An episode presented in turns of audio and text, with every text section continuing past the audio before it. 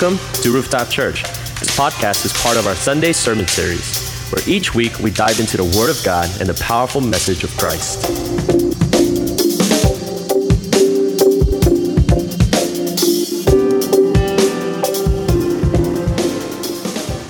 The text that we have just read uh, briefly is actually a song or psalm, a poetry written by King David.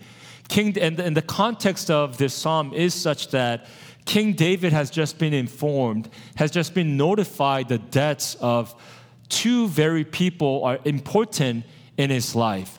One is King Saul, the first king of Israel, God's anointed, uh, the handsome, charming, smart, wealthy, chosen by the people of God, hailed as the very first king of Israel, someone whom David had served, someone who led worship for, someone who had fought the valiant giant of Goliath in the battlefield.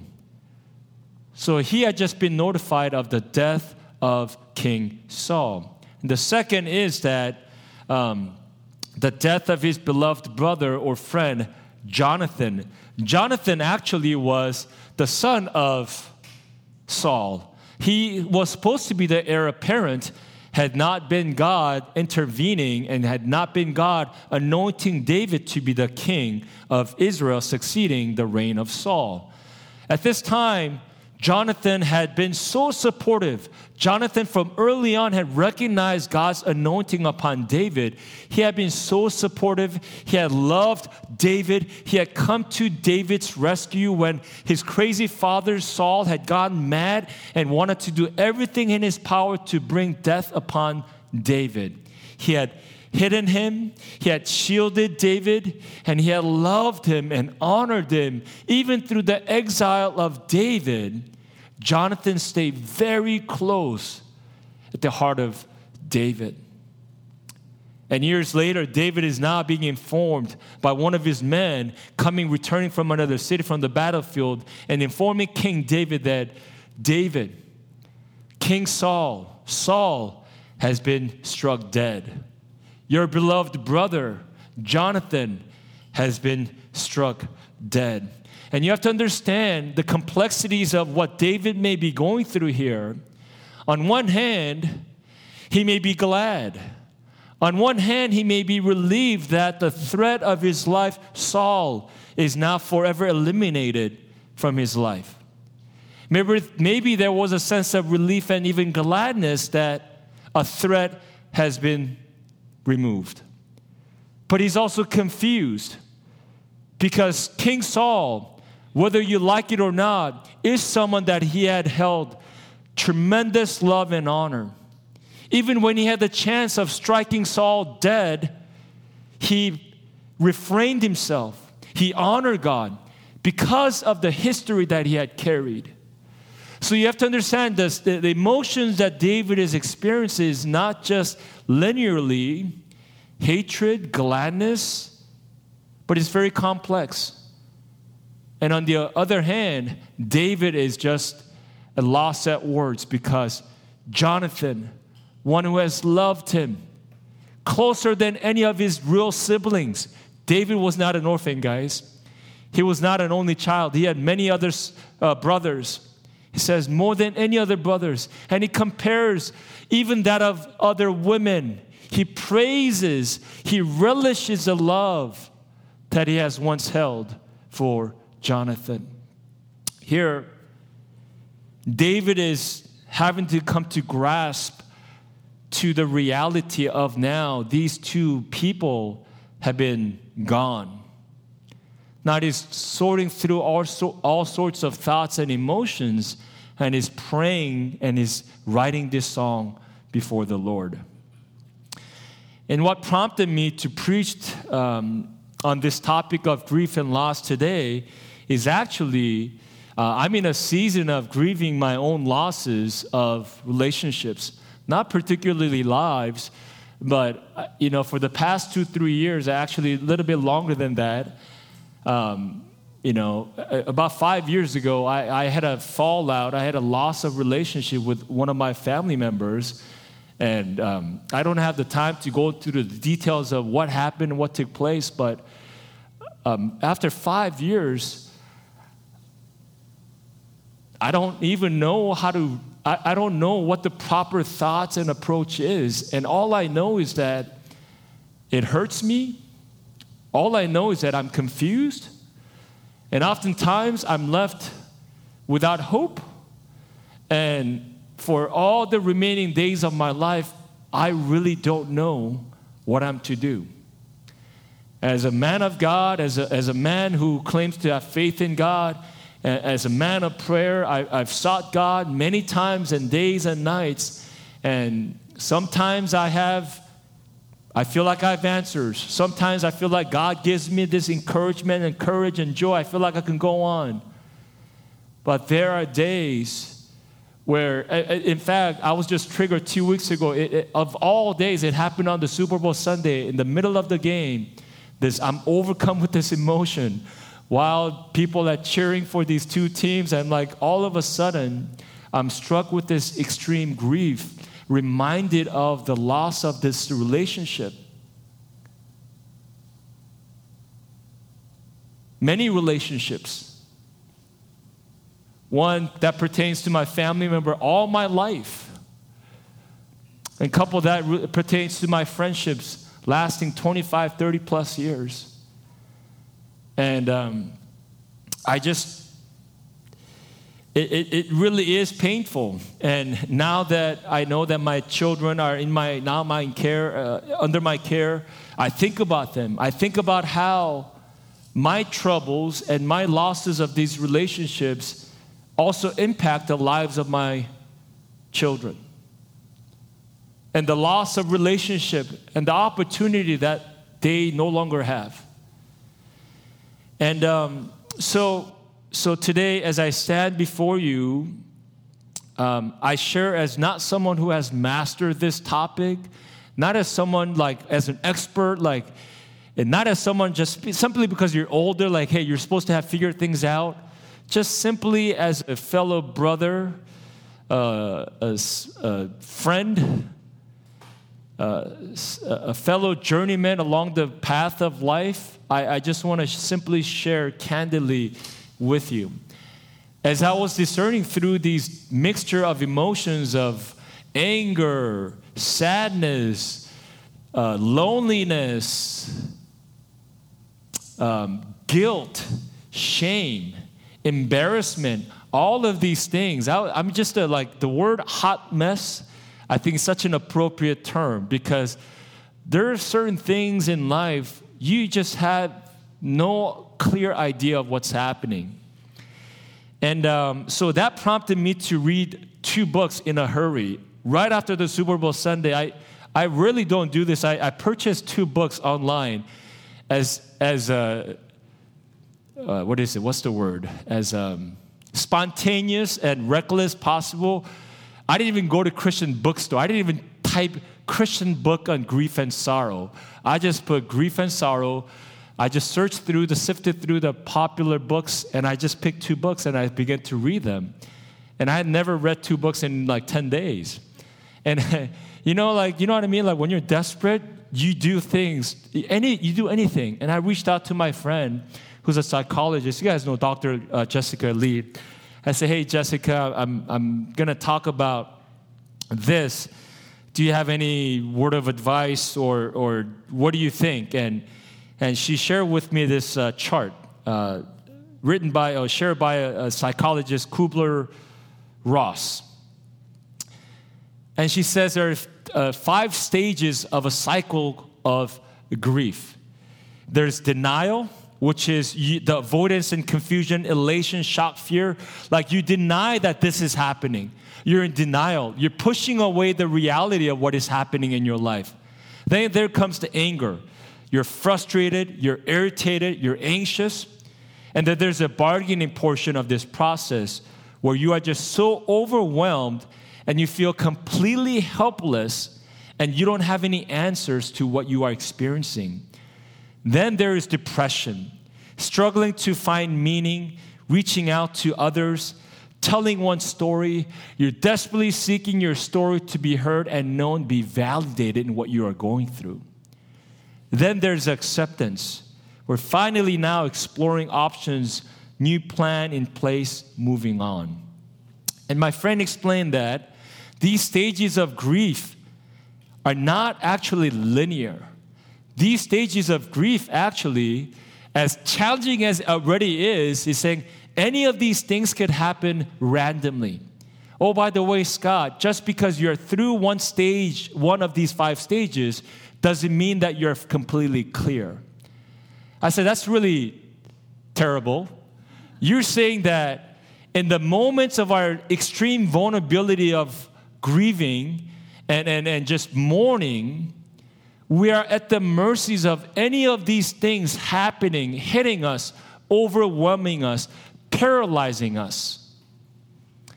So, um, and, she also said that she sees so many clients with grief issues because their lives didn't look like, or their lives don't look like what they had imagined.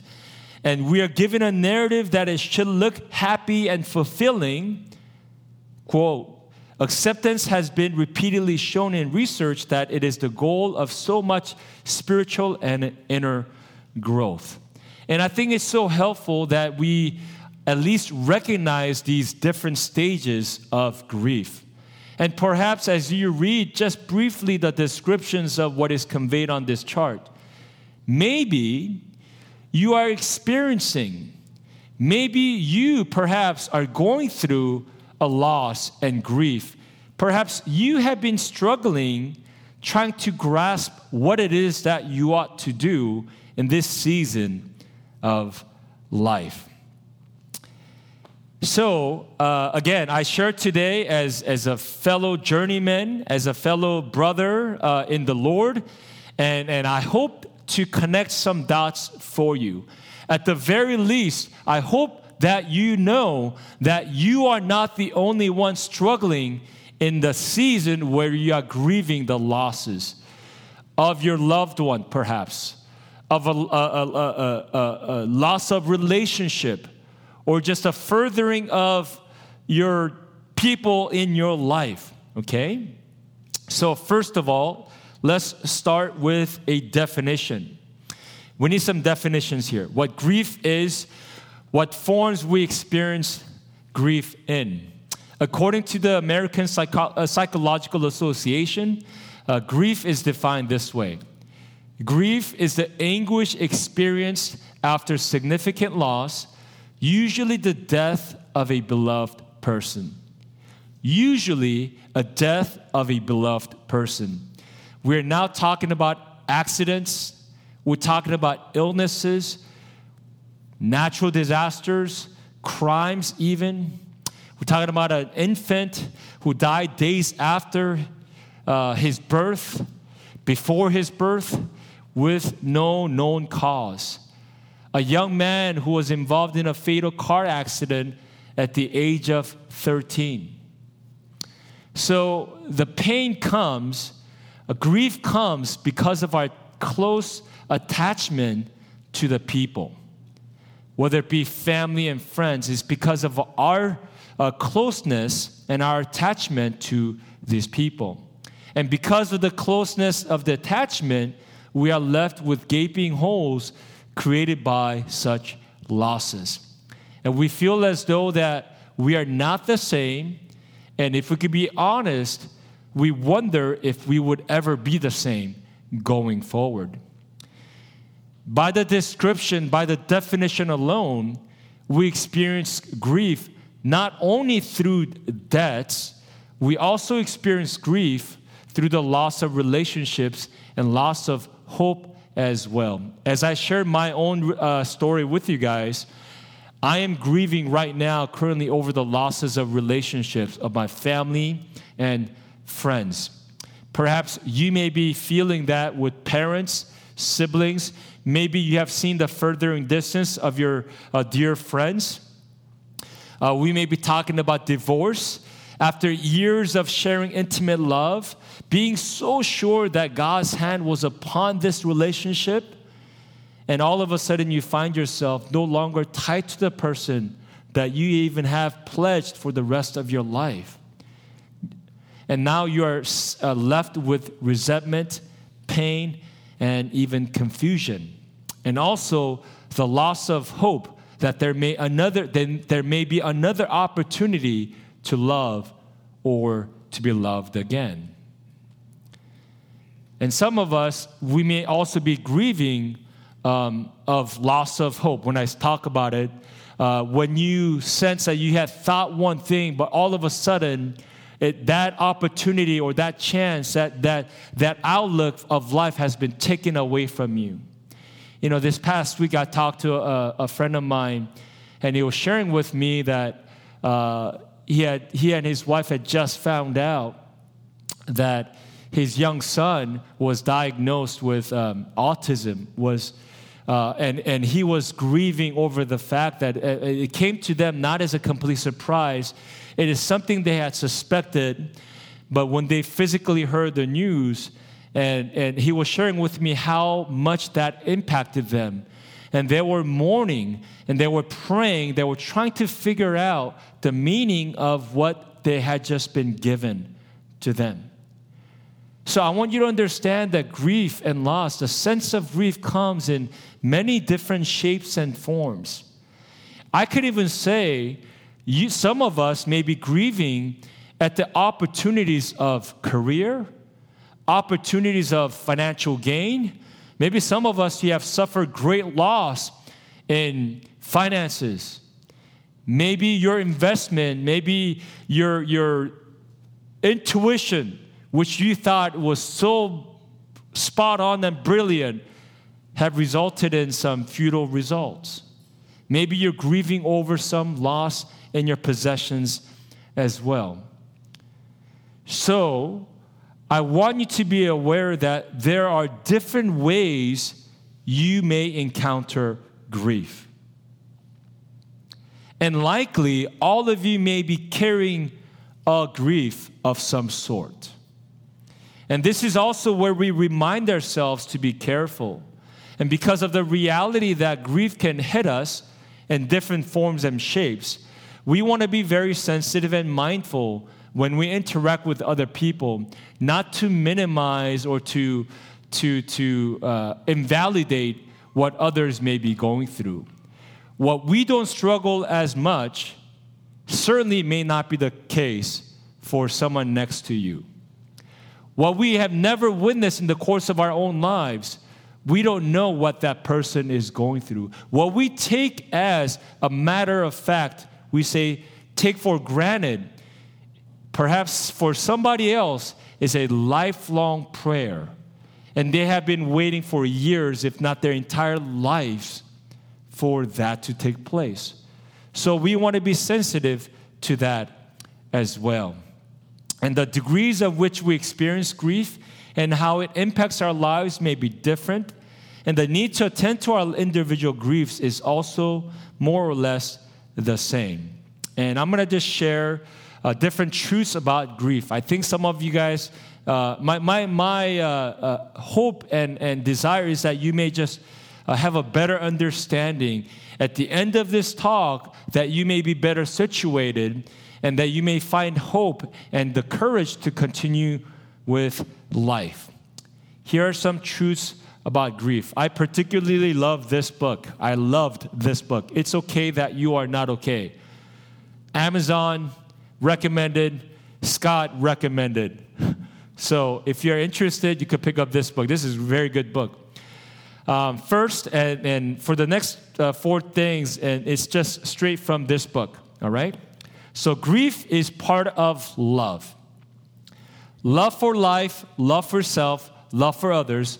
What you are living, painful as it is, is love. And love is really hard, excruciating at times. We grieve, we feel the impact of loss because we have first loved. Without the attachment of our hearts and our souls, we don't grieve. We don't grieve as much. So understand that grief is part of love. What the author says is that that's her way of conveying that grief is a part of humanity. grief is always going to be a portion of all of our lives because why? We as human beings, we are creatures that pursue, we are creatures that desire, and creatures that love.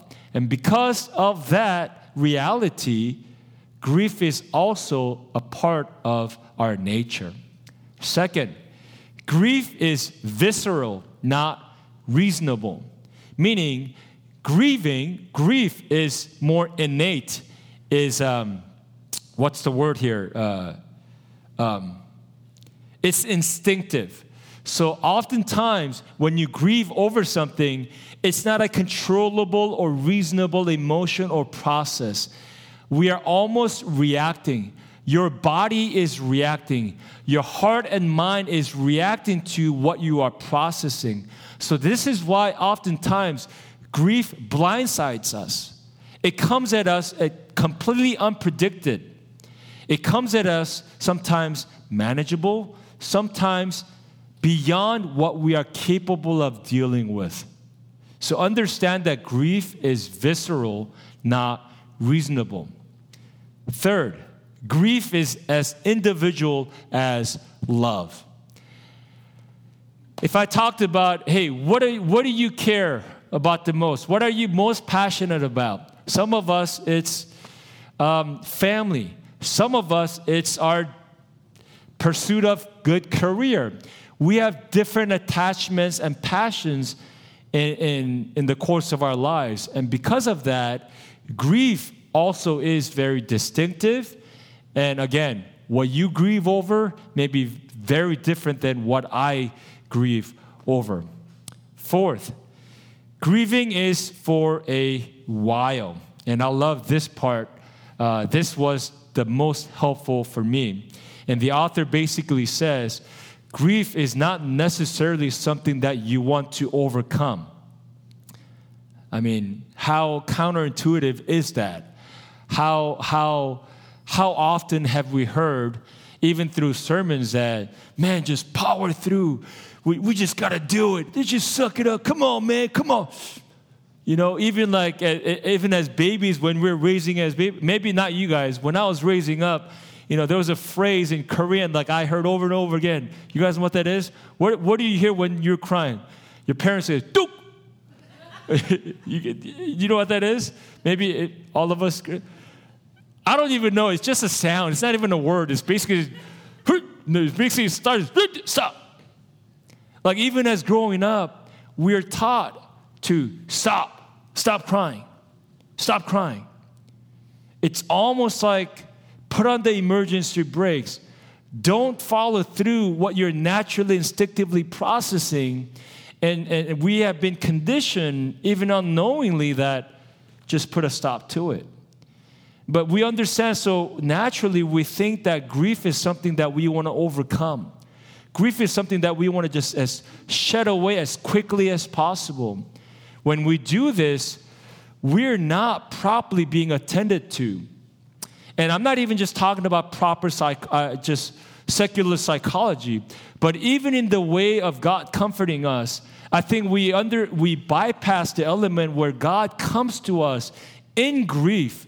God comes to us when we are a hot mess. There's a special intimacy that brews out of God's closeness as we are just sorting through our thoughts and emotions. And the author says, grief is something to be carried, not overcome. Do we, I don't know, do you find comfort in that? Grief is something to be carried, not overcome.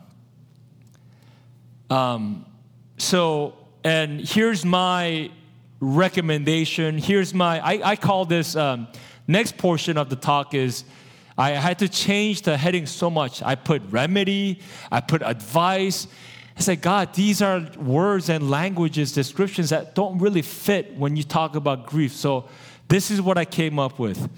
I said instead, preparation and guidance. Preparation and guidance. Because I can't quite call remedies for something that we may potentially carry for the rest of our lives. Number one, recognize that you may be grieving today. Simply recognize that you may be grieving today. Just all I'm saying is don't be in denial. Don't try to fight off. If you sense, if you have ever in the course of your life have suffered a loss of a life, suffered a loss of your beloved one, suffered a loss of a relationship that you have once cherished, perhaps you are in a season of sorting through the mess in your family uh, or, or, the, just the conflicts and the, uh, the infighting, simply recognize that you may be grieving.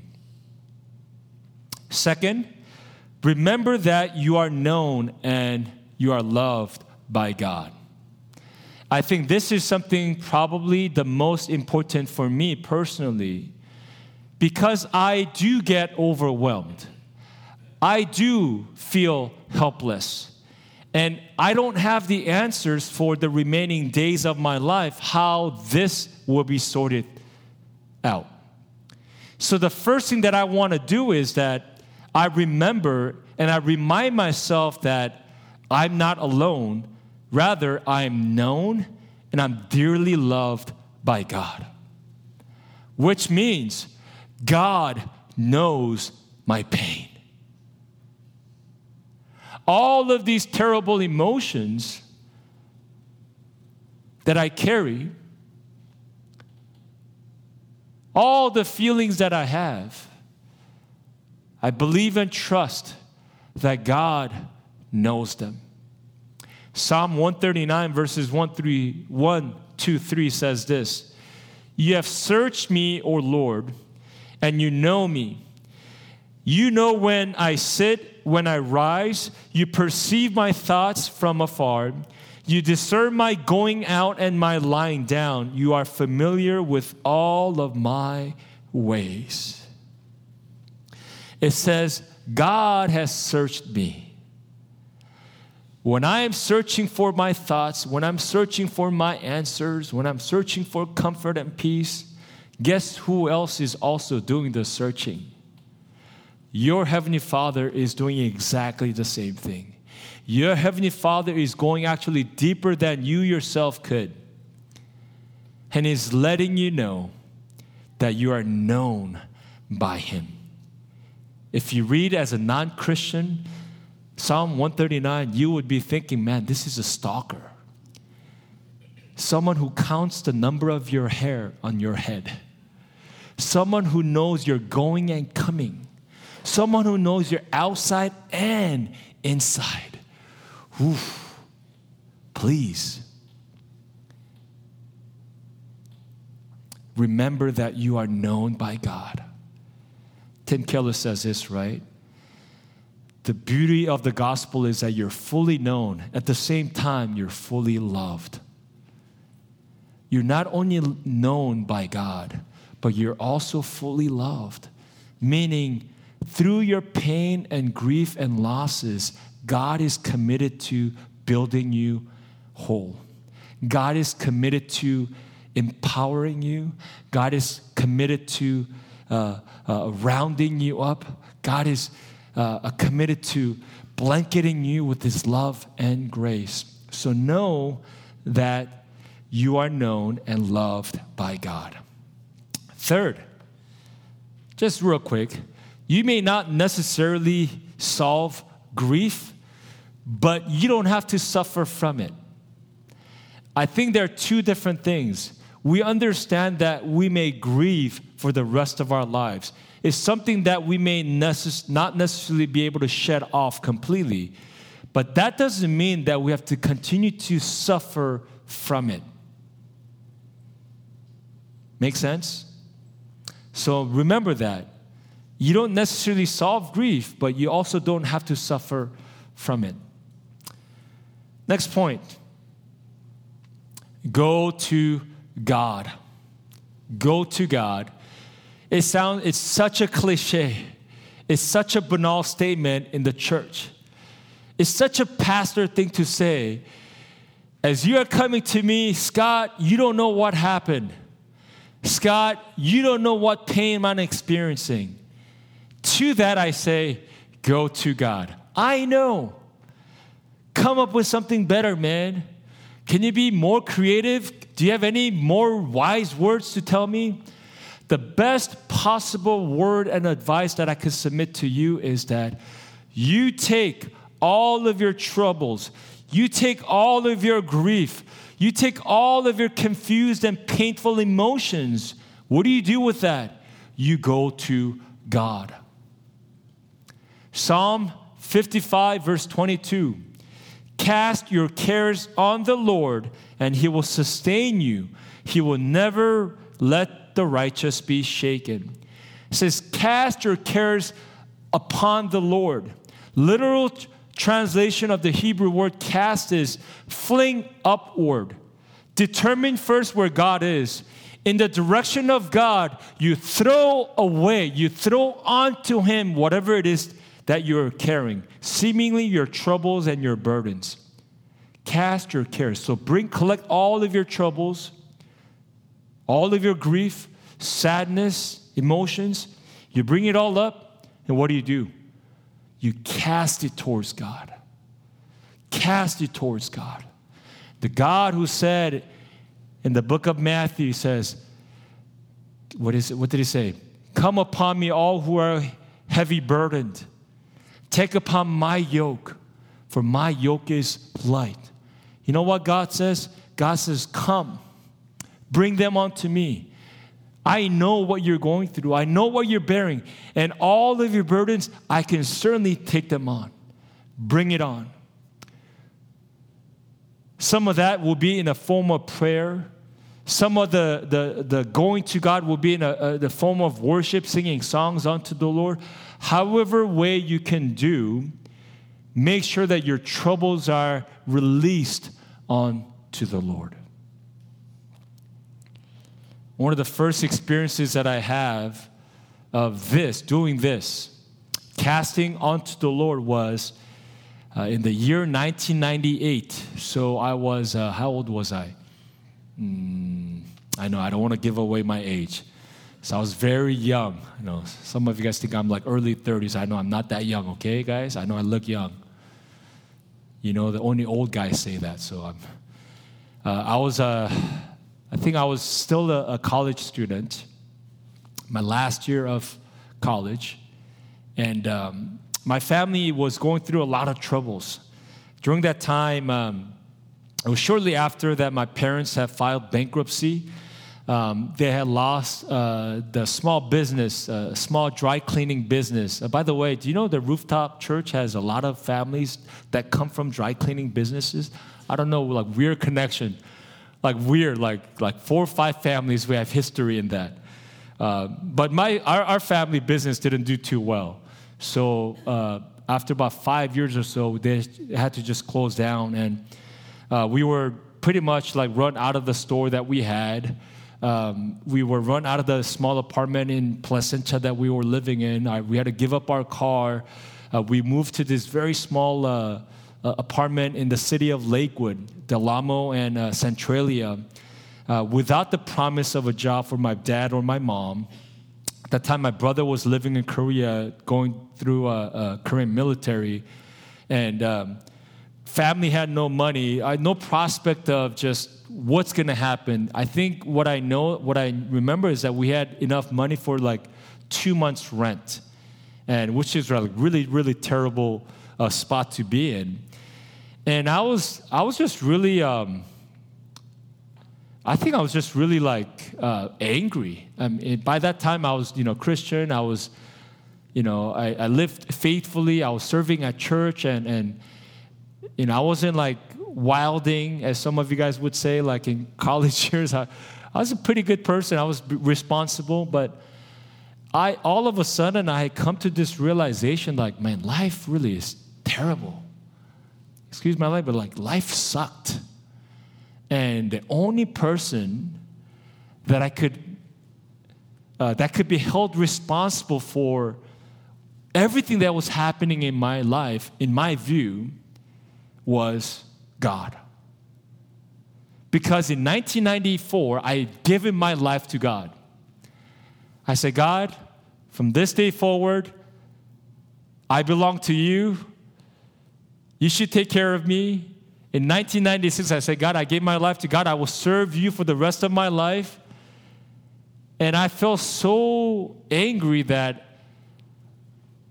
that I was receiving what I was getting in response to my commitment to God was my family is now poor, my parents are getting old, and we have no guarantee of what's going to happen a month, two months down the road. So I remember, I think it was the 4th of July um, night, I drove down the street. I drove out of my uh, house and I drove myself to Ralph's on Del Amo and Pioneer. There was a supermarket. I drove into the parking lot and I got out and I remember just screaming. I just remember screaming at God. And that screaming turned into just profanity laden yelling, just full on like outrage. And at that time, you have to understand, like, I wasn't somebody, I think I, I think I curse more now after becoming parent. you know, like at the time, like it, it wasn't part of my vocabulary, right? But all, I mean, all of this stuff just came out. I was just, and about like two minutes into it, I was like, I was just, I was so determined to let God have it. I was so determined to let Him know that everything that I was feeling was His fault, that He was responsible, that, that He made all these things, that He was a liar, that, that he, he tricked me, that he was not trustworthy, that he was not dependable. And I remember just like going off, and I remember just sensing, even like, man, this is not something that a, man of God should do. And this is not a way a, a, good person should pray to God. And I knew that I sensed it. I felt it every word as every word was coming out. But at that time, I couldn't control it. And at that time, even if I could stop it, I wanted God to hear, hear and feel everything that I was feeling. So I don't know, the fireworks are going off, whatever, but I'm like just screaming, yelling, screaming. And you know how crazy this is? Imagine doing that in a parking lot. People are there. If not in the parking lot, they could hear you. I'm not a soft spoken guy, guys. I'm a very passionate guy. So when I'm angry and passionate, it's loud. I remember praying, and I, after I just ran out of any, everything that I had to say, I remember sensing, I remember clearly feeling God saying to me, Scott, it's okay. Do more of that because I could take it.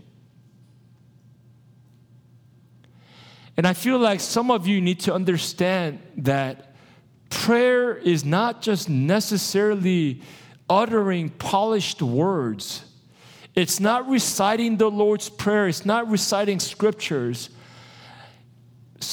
Maybe this is not theological for some of you. In my, in my relationship with God, prayer is often your raw emotions. Prayer is grief anger, sadness, helplessness, anxiety, all directed towards God. Because you recognize if anybody, if there's anyone that could respond, that could resolve what I'm going through, then that person deserves to hear and feel exactly what you're feeling inside. So I submit to you today in case that you may be grieving over something, please fear not. Craft not the careful words unto the Lord. Cast all of your cares upon him. Amen. Please, this is also not uh, permission for you to just go on an angry rant not just a permission to curse all the time. Um, but you guys know what I'm saying, right? If it be it, I think God would rather much have you reveal all of your heart's contents rather than withhold it and not know what to do with it.